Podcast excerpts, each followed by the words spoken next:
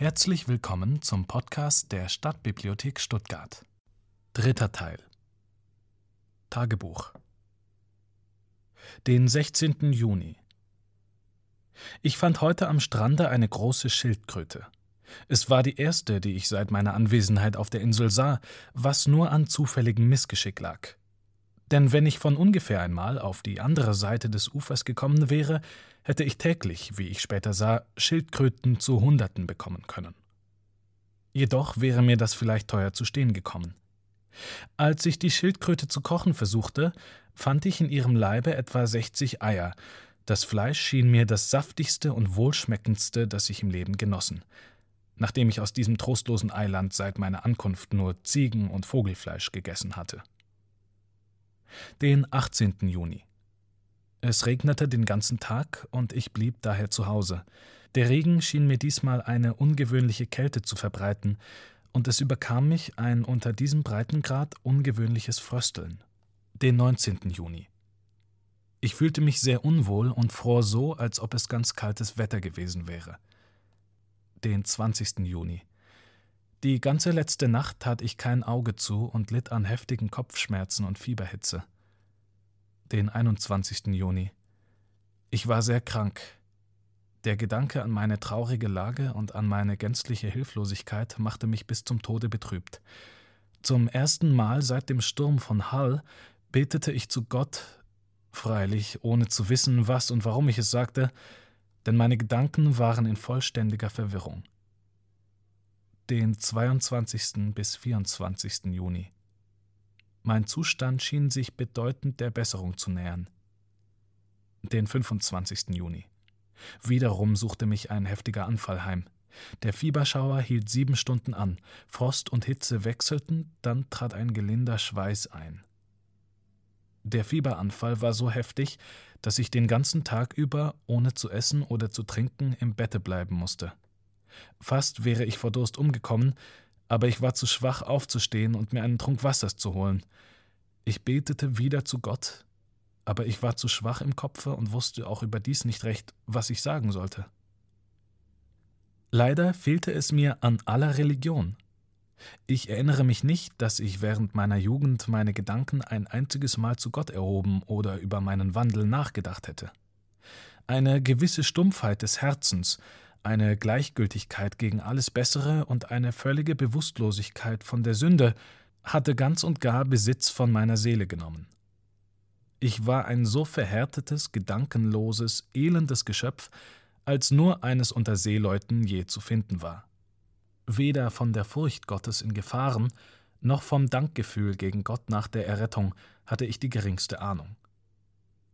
Nun aber, nachdem ich erkrankt war und sich die Aussicht auf langsame Todesqual mir vor Augen stellte, als mein Lebensmut unter der Last der schweren Leiden anfing zu sinken und meine Natur durch das heftige Fieber erschöpft war, begann mein Gewissen, das so lange geschlafen hatte, aufzuwachen und Vorwürfe über meine Vergangenheit, in der ich so offenbar Gottes Gericht über mich heraufbeschworen, wurden in mir laut. Diese Gedanken lagen besonders am zweiten oder am dritten Tag meiner Krankheit schwer auf mir. Die Gewalt des Fiebers und die Gewissensbisse pressten mir einige Worte aus, die wie ein Gebet zu Gott lauteten, wiewohl sie weder Wünsche noch Hoffnungen aussprachen. Sie waren vielmehr der bloße Ausdruck meiner Furcht und Verzweiflung. Meine Gedankenverwirrung und die Angst, in so elender Lage umkommen zu müssen, veranlassten Empfindungen in meiner Seele, die sich in allerlei Worten Luft machten, wie etwa Gott, welch ein erbärmliches Geschöpf bin ich. Wenn ich krank werde, muss ich sicherlich hilflos verschmachten. Herr, hilf mir, denn ich bin in großem Elend. Dies war, wenn ich so sagen darf, das erste Gebet, das ich seit vielen Jahren aussprach. Doch ich kehre wieder zu meinem Tagebuch zurück. Den 28. Juni. Da ich durch den Schlaf, den ich genossen, einigermaßen gekräftigt und der Fieberanfall gänzlich vorüber war, stand ich auf. Ich füllte eine große Flasche mit Wasser und stellte sie auf meinen Tisch, so dass ich sie vom Bett aus erreichen konnte. Um die Kälte des Wassers etwas zu vermindern, mischte ich etwa ein Viertelquart Rum hinein, dann holte ich mir ein Stück Ziegenfleisch und röstete es auf Kohlen, konnte aber nur wenig davon essen. Ich machte einen Gang, fühlte mich aber sehr schwach und das Herz war mir schwer in der Furcht vor der Wiederkehr des Fiebers. Mein Nachtessen bereitete ich mir aus drei Schildkröteneiern, die ich in der Asche röstete, und dies war der erste Bissen, den ich, solange ich mich erinnern konnte, unter Anrufung des göttlichen Segens verzehrte. Jetzt fiel mir ein, dass die Brasilianer sich als eines Heilmittels in fast allen Krankheiten des Tabaks bedienen und dass ich in einer meiner Kisten ein Stück einer Tabaksrolle, das völlig zubereitet war, sowie ein anderes, noch in grünem und unfertigem Zustand befindliches aufbewahrte. Die Erinnerung hieran, die mir ohne Zweifel der Himmel selbst eingegeben, trieb mich zu jener Kiste, in der ich ein Labsal für Leib und Seele fand. Ich öffnete sie, nahm den Tabak und da die wenigen Bücher, die ich gerettet, auch dort lagen, auch eine der erwähnten Bibeln heraus, in welcher zu lesen ich früher weder Zeit noch Lust gehabt hatte. Beides legte ich auf meinen Tisch. Da ich nicht wusste, wie der Tabak anzuwenden sei, machte ich verschiedene Versuche, um zu sehen, ob er mir auf eine oder die andere Weise helfen könne. Zunächst kaute ich ein Stück eines Blattes, fühlte mich aber davon, da der Tabak noch grün und kräftig und ich nicht daran gewöhnt war, wie betäubt. Außerdem weichte ich einige Stückchen etliche Stunden in Rum auf, in der Absicht, davon einen Schluck beim Schlafengehen zu nehmen. Endlich verbrannte ich eine Portion auf Kohlen und hielt meine Nase in den Dampf, solange ich es aushalten konnte. In den Pausen dieser Beschäftigung griff ich nach der Bibel und fing an, darin zu lesen. Doch war mir der Kopf von dem Tabaksrauch zu verwirrt, um lange dabei zu bleiben. Als ich das Buch aufs Geratewohl geöffnet, fiel die Stelle zuerst ins Auge. Rufe mich an in der Not, so will ich dich erretten, und du sollst mich preisen. Diese Worte passten so sehr für meine Lage, dass sie einen gewissen Eindruck auf mich hervorbrachten. Weil es inzwischen spät geworden war und die Betäubung durch den Tabak mich schläfrig gemacht hatte, ging ich, nachdem ich meine Lampe hatte brennen lassen, zu Bett. Ehe ich mich aber niederlegte, tat ich, was ich in meinem ganzen Leben nicht getan hatte. Ich kniete nieder und betete zu Gott, dass er seine Verheißung an mir erfüllen und mich erretten möge, wenn ich ihn anriefe in der Not. Den 30. Juni hatte ich gleichfalls einen fieberfreien Tag und ging daher mit dem Gewehr aus, entfernte mich jedoch absichtlich nicht weit. Ich schoss einige Seevögel von der Art der Baumgänse und brachte sie heim. Da ich jedoch keine große Lust verspürte, sie zu verzehren, begnügte ich mich wieder mit einigen Schildkröteneiern, die mir trefflich mundeten. Den 3. Juli. Das Fieber kehrte von jetzt an nicht wieder, obwohl ich erst nach mehreren Wochen ganz wieder zu Kräften kam. Während ich mich erholte, kehrten meine Gedanken immer wieder zu den Worten der Schrift zurück. So will ich dich erretten. Den 4. Juli. Am Morgen nahm ich die Bibel und fing an, aufmerksam im Neuen Testamente zu lesen. Ich machte mir zur Vorschrift, von jetzt an jeden Abend und Morgen eine Weile darin zu lesen ohne mich jedoch dabei an eine bestimmte Kapitelzahl zu binden, sondern nur so lange, als meine Gedanken dabei haften würden.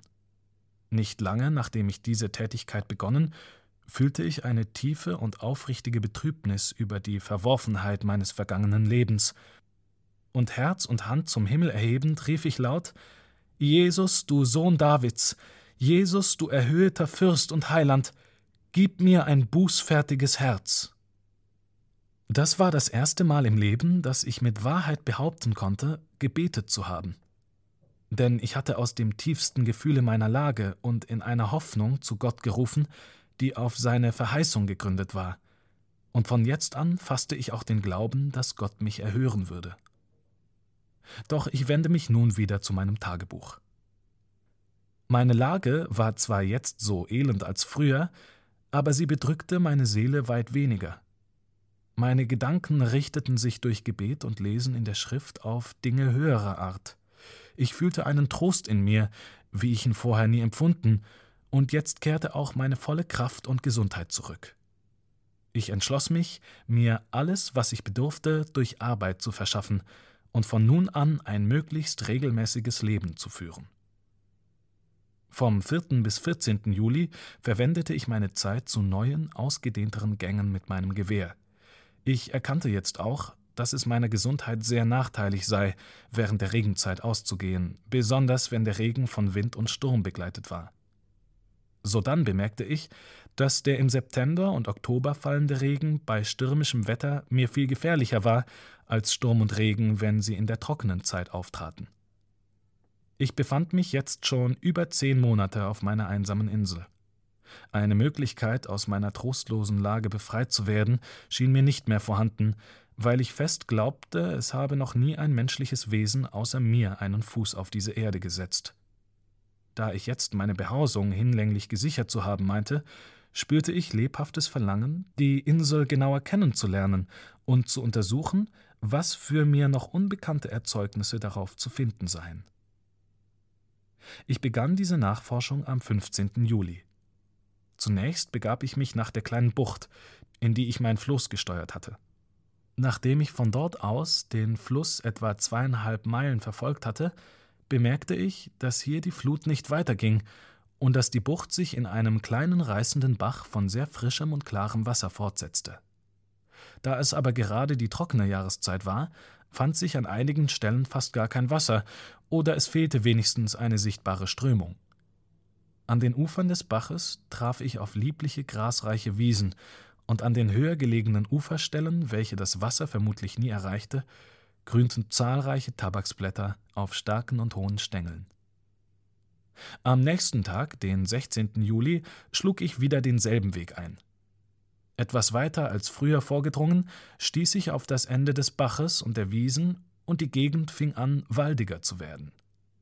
Hier fand ich verschiedene Früchte, besonders eine Menge Melonen und Weintrauben, die Reben rankten sich von Baum zu Baum und die Beeren waren gerade in voller Reife.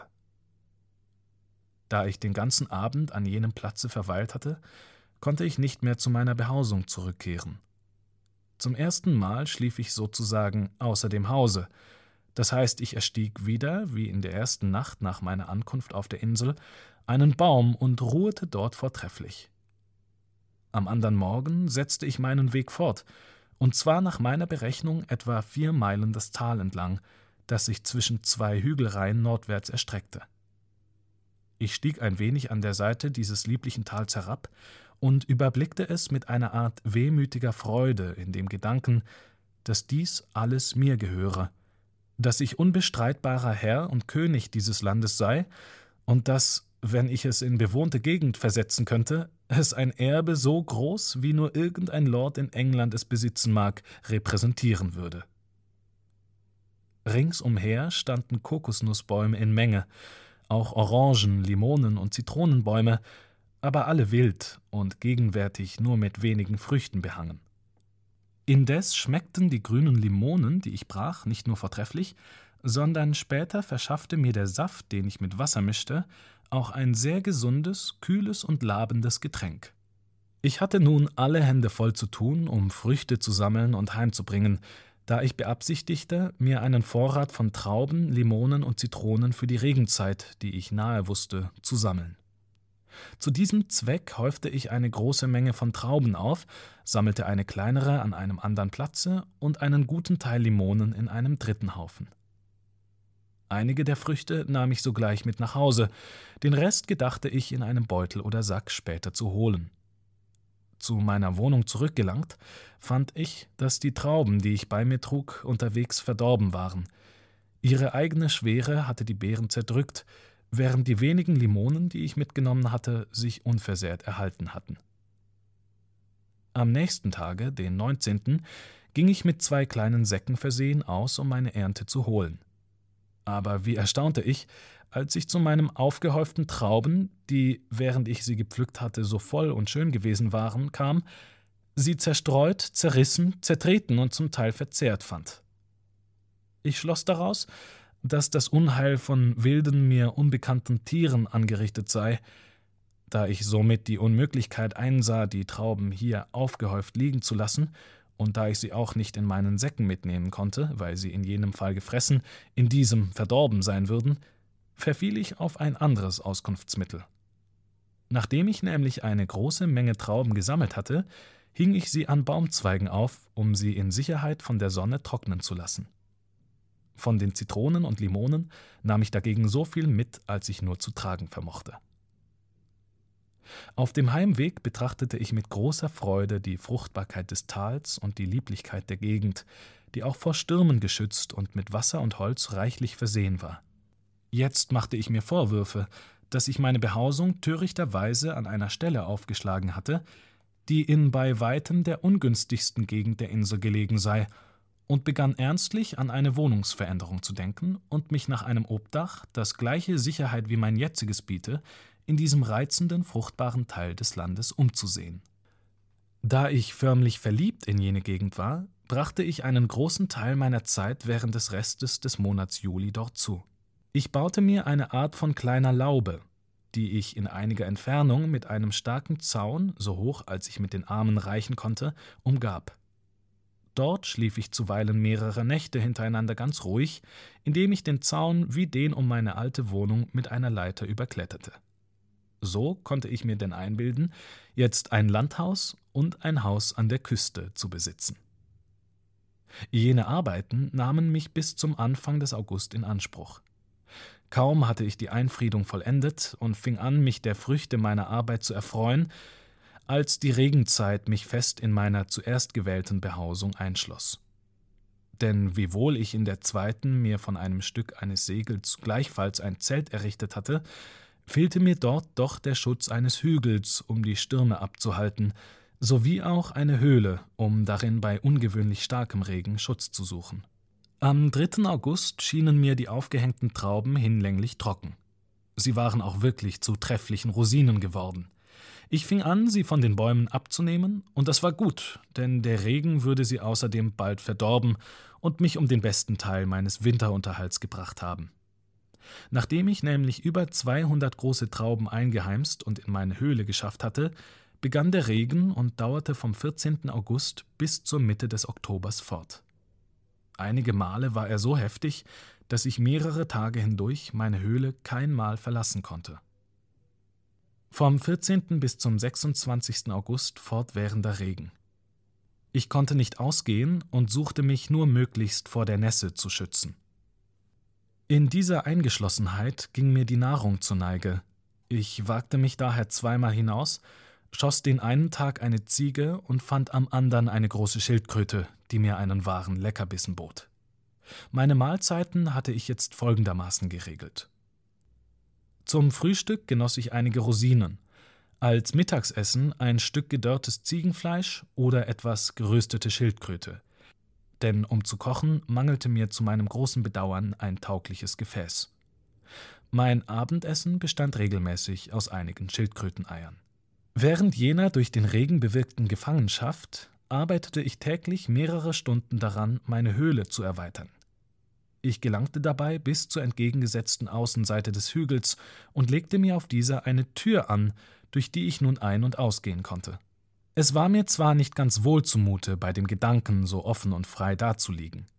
Früher war ich vollkommen abgeschlossen gewesen, während jetzt alles, was Lust hatte, zu mir gelangen konnte. Jedoch hatte ich bis dahin kein lebendes Wesen auf der Insel bemerkt, das ich zu fürchten brauchte, denn die größten Tiere, die ich bisher hier gesehen, waren die Ziegen gewesen den 30. September. Es war jetzt ein Jahr seit meiner Ankunft vergangen, wenigstens fand ich beim Zusammenzählen der Einschnitte an meinem Pfahl, dass ich bereits 365 Tage auf der Insel gelebt hatte.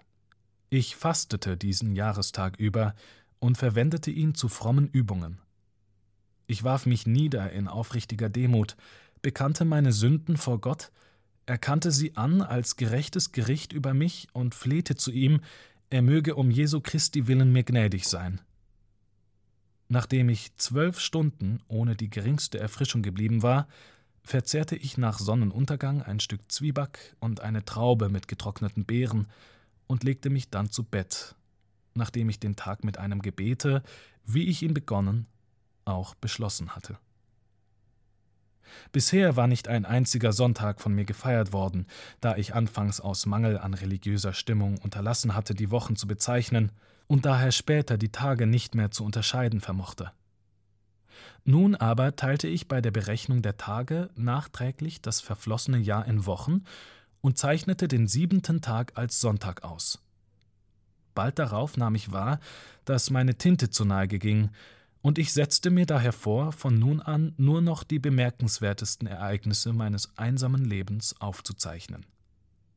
Jetzt, wo ich allmählich die Regelmäßigkeit im Eintreten der trockenen und nassen Jahreszeit erkannt hatte, war ich auch imstande, für jede die richtigen Vorkehrungen zu treffen.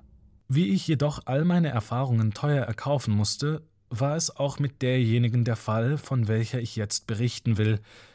Ja, sie war eine der entmutigendsten unter allen. Wie erwähnt, hatte ich die wenigen so wunderbar aufgesprossenen Gersten- und Reisähren aufbewahrt. Es waren, wenn ich nicht irre, 30 Reis und etwa 20 Gerstenhalme. Weil ich glaubte, es sei jetzt nach dem Regen, als die Sonne sich südlich von mir entfernte, Zeit, die Körner zu säen, grub ich, so gut es mit einem aus Holz gefertigten Spaten gehen wollte, ein Stück Land um und streute das Korn in zwei Abteilungen darauf. Wegen meiner nicht völligen Sicherheit darüber, ob es die geeignete Zeit sei, verbrauchte ich zunächst nur zwei Drittel des Korns und behielt etwa eine Handvoll von jeder Art zurück. Das gereichte mir später zu großem Trost, denn nicht ein einziges Korn ging auf, da die trockenen Monate folgten und die Erde des Regens entbehrte, auch kein Düngmittel das Wachstum unterstützte. Erst in der feuchten Jahreszeit entwickelte sich meine Aussaat, wie wenn sie erst kurz zuvor geschehen sei. Doch war ich durch diese Erfahrung gewitzigt, kannte jetzt die zur Aussaat geeigneten Zeiten und wusste, dass ich jährlich zweimal säen und ernten konnte. Während mein Korn wuchs, machte ich eine kleine Entdeckung, die mir später nützlich wurde. Sobald der Regen vorüber war und das Wetter sich aufheiterte, was gegen den November hin geschah, besuchte ich nämlich meine Laube nach monatelanger Anwesenheit einmal wieder. Ich fand alles dort, wie ich es verlassen. Die von mir angelegte Doppelhecke war nicht nur fest und unversehrt, sondern es waren auch die Pfähle, die ich von benachbarten Bäumen abgehauen hatte, ausgeschlagen und hatten hohe Zweige getrieben, wie es die Weidenbäume im ersten Jahre, nachdem sie geköpft sind, zu tun pflegen. Dies veranlasste mich, weitere Pfähle zu fällen und mir eine ähnliche Umfriedung auch für meine erste Wohnung anzulegen. Sie wuchsen prächtig heran und gewährten meiner Wohnung nicht nur Schatten, sondern dienten, wie ich seinerzeit erzählen werde, mir später auch zur Verteidigung. Ich beobachtete, dass das Jahr hier nicht wie in Europa in Sommer und Winter, sondern in regnerische und trockene Zeiten zerfiel. Das Verhältnis stellte sich so. Die Hälfte des Februar, der März und der halbe April gehörten zur Regenzeit, da dann die Sonne der Tag- und Nachtgleiche nahe war. Der halbe April, der Mai, Juni, Juli und der halbe August, wenn die Sonne nördlich vom Äquator stand, waren trocken. Die zweite Hälfte des August, der September und der halbe Oktober gehörten wieder zur Regenzeit. Dagegen zählte zur trockenen Periode der Rest des Oktober, der November, Dezember, Januar und die erste Hälfte des Februar, wenn die Sonne südlich vom Äquator stand. Nachdem ich die üblen Wirkungen meiner Ausgänge in der nassen Periode erkannt hatte, trug ich Sorge dafür, mich stets mit den nötigen Vorräten zu versehen, um während der regnerischen Monate zu Hause bleiben zu können. Diese Zeit verwendete ich sehr zweckmäßig, um mich mit allerlei Dingen auszurüsten, deren Herstellung nur durch schwere und langwierige Arbeit zu bewirken war. So machte ich namentlich verschiedene Versuche, einen Korb zustande zu bringen. Ich holte mir daher am folgenden Tage eine große Menge brauchbarer Zweige und brachte sie in meine Höhle. Hier fertigte ich mir während der nächsten Regenzeit eine Menge von Körben, teils um Erde oder anderes darin zu tragen, teils um allerlei darin aufzubewahren. Meine Arbeit geriet zwar nicht sehr schön, aber ihre Resultate waren doch vollkommen zweckentsprechend. Dabei kam es mir besonders darauf an, die Körbe möglichst stark und tief zu machen um darin, statt in Säcken, mein Korn aufbewahren zu können, wenn ich davon einmal einen großen Vorrat haben würde. Ich sprach schon von meiner großen Lust, die ganze Insel kennenzulernen. und dass ich schon früher an dem Bache herauf bis an die Stelle, wo ich meine Laube angelegt und weiterhin, wo ich den Ausblick nach der See auf der anderen Seite der Insel hatte, gekommen war. Jetzt beschloss ich, einmal meinen Weg längs der Seeküste auf jener Seite hinzunehmen und machte mich denn auch mit meiner Flinte, einem Beil, meinem Hund und mit einer größeren Quantität von Pulver und Blei als gewöhnlich sowie mit zwei Zwiebacken und einem großen Bündel Rosinen in meinem Beutel auf die Wanderung. Nachdem ich das Ende des Tals, in welchem sich meine Laube befand, passiert hatte, bekam ich bald das Meer in Sicht. Da es ein außerordentlich heller Tag war, entdeckte ich plötzlich in der Ferne Land, konnte aber nicht unterscheiden, ob es eine Insel oder Festland sei. Es lag hoch und streckte sich in langer Ausdehnung hin. Nach meiner Berechnung musste es mindestens 15 bis 20 Meilen von meiner Insel entfernt sein. Es war mir unbekannt, was für ein Stück Erde das sein mochte. Nur so viel glaubte ich zu wissen, dass es zu Amerika gehöre und allen meinen Beobachtungen nach in der Nähe der spanischen Besitzungen liegen müsse. Vielleicht mochte es von Wilden bewohnt sein, und wenn ich dort ans Land geraten wäre, hätte ich mich wohl noch in schlimmerer Lage befunden als hier. Übrigens sagte ich mir, dass, wenn jenes Land wirklich zur spanischen Küste gehöre, sich früher oder später in der Nähe desselben ein Schiff zeigen werde. War das erstere aber nicht der Fall, so konnte jene Küste nur von den zwischen den spanischen Kolonien und Brasilien hausenden Wilden bewohnt sein, welche die schlimmsten von allen, nämlich Kannibalen oder Menschenfresser sind und alle menschlichen Geschöpfe, die in ihre Hände fallen, ermorden und verzehren. Unter solchen Gedanken schritt ich gemächlich weiter. Wie ich bemerkte, war die Inselseite, auf der ich mich jetzt befand, weit anmutiger als die meinige. Es gab hier blumengeschmückte Savannen oder Wiesen, und schönes Gehölz fand sich in Menge. Während meiner Entdeckungsreise machte ich nicht viel über zwei Meilen des Tags, dennoch kehrte ich stets durch viele Umwege, die ich einschlug, um Wahrnehmungen zu machen, müde genug zu dem Platze zurück, den ich ein und für allemal zu meinem Nachtlager bestimmt hatte. Wieder an das Meeresufer gelangt, sah ich mit Erstaunen, dass ich auch in Bezug auf dieses mein Quartier auf der ungünstigsten Seite der Insel genommen hatte. Denn hier war der Strand von unzähligen Schildkröten bedeckt, während ich deren auf der anderen Seite binnen anderthalb Jahren nur drei gefunden hatte. Auch eine große Menge von Vögeln gab es hier, von denen mir einige bisher noch nicht zu Gesicht gekommen waren. Manche darunter lieferten leckere Mahlzeiten, dem Namen nach erkannte ich darunter nur die sogenannten Fettgänse. Wiewohl es eine Leichtigkeit gewesen wäre, von diesen so viel mir beliebte zu schießen, begnügte ich mich, da ich mit Pulver und Blei sehr haushälterisch umging, lieber damit, mir eine Ziege zu erlegen, die mir längeren Unterhalt gewährte. Dieser ganze Teil des Eilandes behagte mir, wie gesagt, weit besser als der, in welchem ich mich niedergelassen hatte.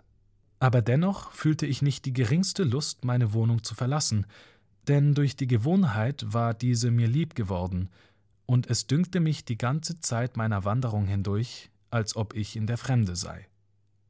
Ich ging an der Küste ungefähr zwölf Meilen ostwärts, pflanzte dort einen großen Pfahl zum Merkzeichen am Strande auf und beschloss dann, heimzukehren.